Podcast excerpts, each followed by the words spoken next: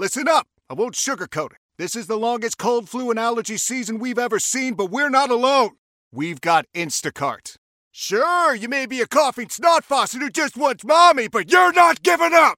Not when cold medicine, fragrant herbal teas, and honey shaped like bears can be delivered through Instacart in as fast as 30 minutes! Now let's go win the sick playoffs! Daddy, I just want my soup. Oh, sorry, Sport. App says it'll be here in, in a few minutes. Hm, Instacart for the win. This episode of Keep Calm and Crown On is brought to you by MinuteWithMary.com. All right, you guys know we've talked about makeup and skincare and all that jazz, but I want to let you know something else. I lead an incredibly successful team of people from all over the world. Yes, all over the world in creating a business from their phone. So if right now, here we are, middle of November, if you're sitting there and you're like, I might want to try that, whether it's just to try something new or maybe you could actually use a little bit of extra money, I would love to work with you. It's me. It's still me. You actually get to hear more of my voice. Hopefully that doesn't annoy you. But if you want more information, shoot me a message or go to joinminutewithmary.com.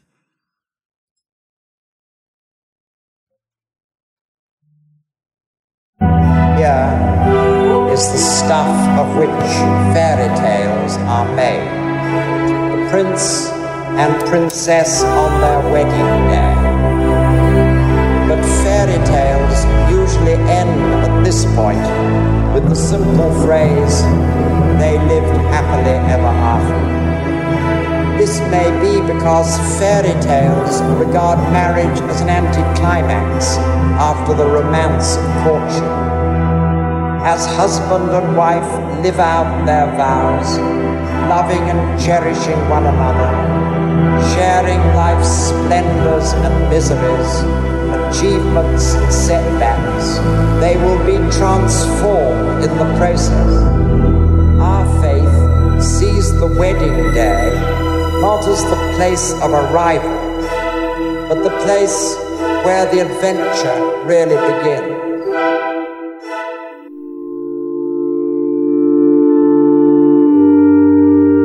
Providence, Rhode Island, welcome to Keep Calm and Crown On. It's a podcast dedicated to the crown on Netflix. So grab your best cup of tea and let's get royal.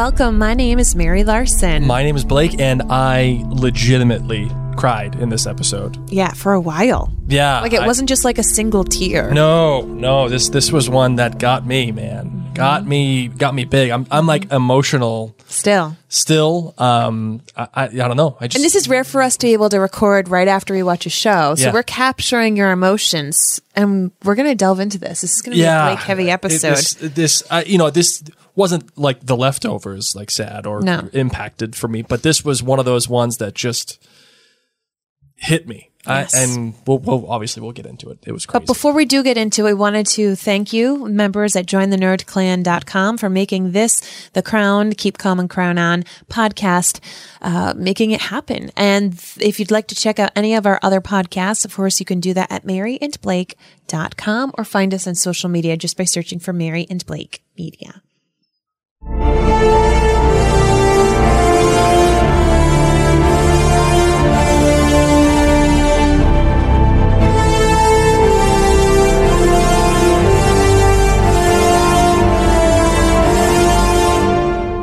Can you tell me some of the details about this year episode? This episode, number three of 10 for The Crown Season 4, will be entitled Fairy Tale. A a fairly apropos title, obviously. oh, yes. Uh, one that is more ironic than there than it is actually applicable, but still aptly titled. The director was once again Benjamin Caron. Uh, he has directed many episodes of this. I'm sorry, this is us, The Crown, uh, including Scientia Potentia Est, Assassins, uh, Beryl. Matrimonium, Mystery Man, Olding, Margaretology, Aberfan, Bubbikins, Gold Stick, and now Fairy Tale. I think Yes. this is actually the last episode that he directs Okay. of The Crown season four, which I'm not going to lie, upsets me. Oh, hello. We have rated these last episodes so highly, but on the flip side, we're going to give whoever the next director is Going to give it a shot. a shot. But Benjamin Caron, uh, Two thumbs up. Seems to have, I, I think, the pulse of the show. Agreed. Seems to have the pulse of the cast. Seems to have the right tone, the right vision, Mm. uh, the right artistic drive. It again, it reminds me of Anna Foerster in, in Yes. Outlander. It's just someone who gets Just it, gets just it. Mm-hmm. understands what the show is trying to accomplish. The writer, obviously. Peter Obvious. Morgan, the showrunner of The Crown. yes. Marvin, without our stuffed corgi yet, we have yet to receive it. It's coming tomorrow. It's coming tomorrow, so I we don't know what it. time tomorrow, but at least for the for the last three podcast episodes, you know that there will be a corgi. Um, So your corgi my rating, corgi rating yes, is five corgis. So yet again, straight in line with the episode 2 Mm-hmm. I thoroughly enjoyed this episode, monumentally enjoyed it. Dare I say five plus? I may. I may. Let's just do it. Add a plus in there. We're doing it. That's it. We're Yeah. adding the plus. We are adding the plus, ladies and gents. Yes. No, not the equals, the Five plus. plus. Five plus. So that means you have to have a GGB. Yep. Every time there's a five plus, and it's a Mary and Blake commandment. Five plus equals GGB, good, great, best. Yes. What is your good? And Oh, your what's great? your what's your Oh, oh, sorry. Yeah, you're right. I, I apologize.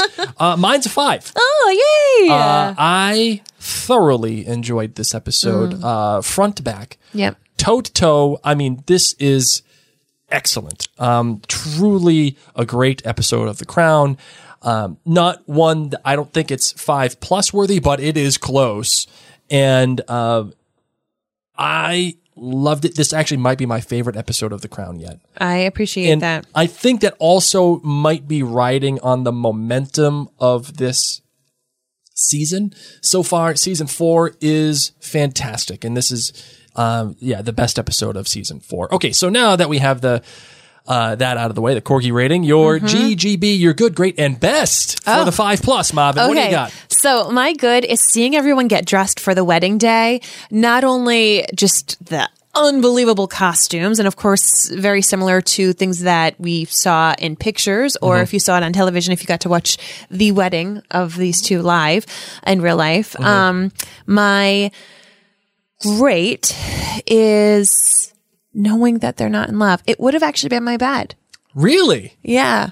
Meaning, like, it made me feel bad. I don't think that there was necessarily anything bad in this episode. Sure. It made me feel bad, and I appreciate that. And it made me feel things, and it made me feel strongly, and uh, just the tension and how everyone knew it. Everyone knew it that they weren't. Well, in everyone love. in the family knew it. Yes. Yeah, yeah. Yes, that's what I mean. And then my great is just the evolution of Diana from leaving the flat with her friends. Oh my gosh, and you're going to be in the palace and you're going to have this. Will you write?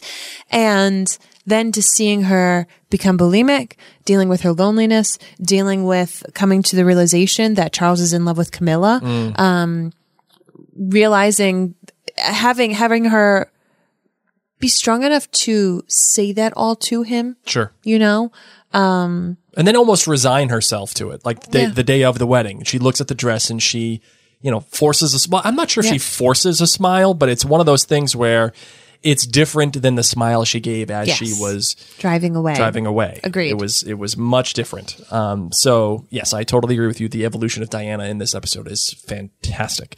Uh, for me, the good was the direction of the greeting when Diana walks into the walks into Buckingham Palace and she has to greet the entire family. Benjamin Caron sets up enough uncertainty and indecisiveness for the audience, just as much as Diana has. The way that it's shot, it is turning around everybody. The camera cannot keep up. Mm-hmm. The camera cannot keep up with all of the different orders, all of the different people, all of the so rough. all of the different curtsies, and in even when it does keep up, you're curtsying to the wrong person. Yep. Uh, all of it is spectacular. It is a sh- a whirlwind, and and it serves as a direct um, indictment of how well she handled everybody at Balmoral. It is the exact opposite. Seeing that transition from yeah, you're cute and you're nice and sure you you helped you know Prince Philip uh, shoot this stag and Yeah. you, you, you charmed everybody at Balmoral. Great, awesome. You, you're number ten. You're you're a ten as everybody says. Yes.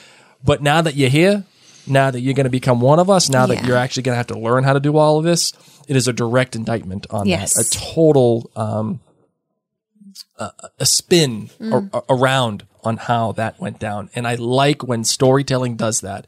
Give me something that feels comfortable, and then that one away. comfortable thing, turn it so that it's the exact opposite. Yes. love that. The bad for me What? the bad for me is more in the writing than anything else. Okay. And that to me is Charles. Who has been your binky? I oh he's been totally my binky uh so far. Um but the writing for Charles, it's and it's not the acting, it's not the directing. It's I it almost gives Charles an out. It almost gives him uh a lack of accountability for his role in what went down. oh. Uh, where it's almost like he's being pushed into this by his family and he has no other choice. Yes. And he, uh, he's doing things that are, uh, things are happening around him that are out of his control and Yes. he's just going along for the ride.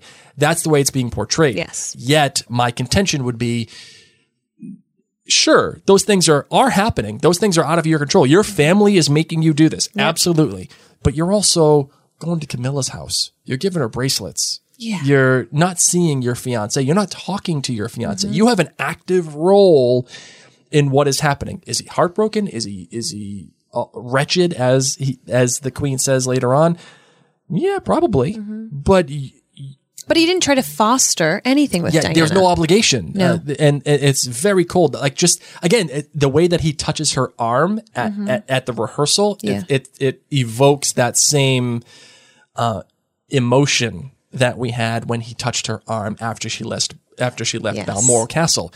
It's one of some kind of like Yeah. friendship, Fondness, affection, little, yeah. but nowhere near like, okay, you're about to be my bride. Exactly. And we're going to get through this together Exactly. uh,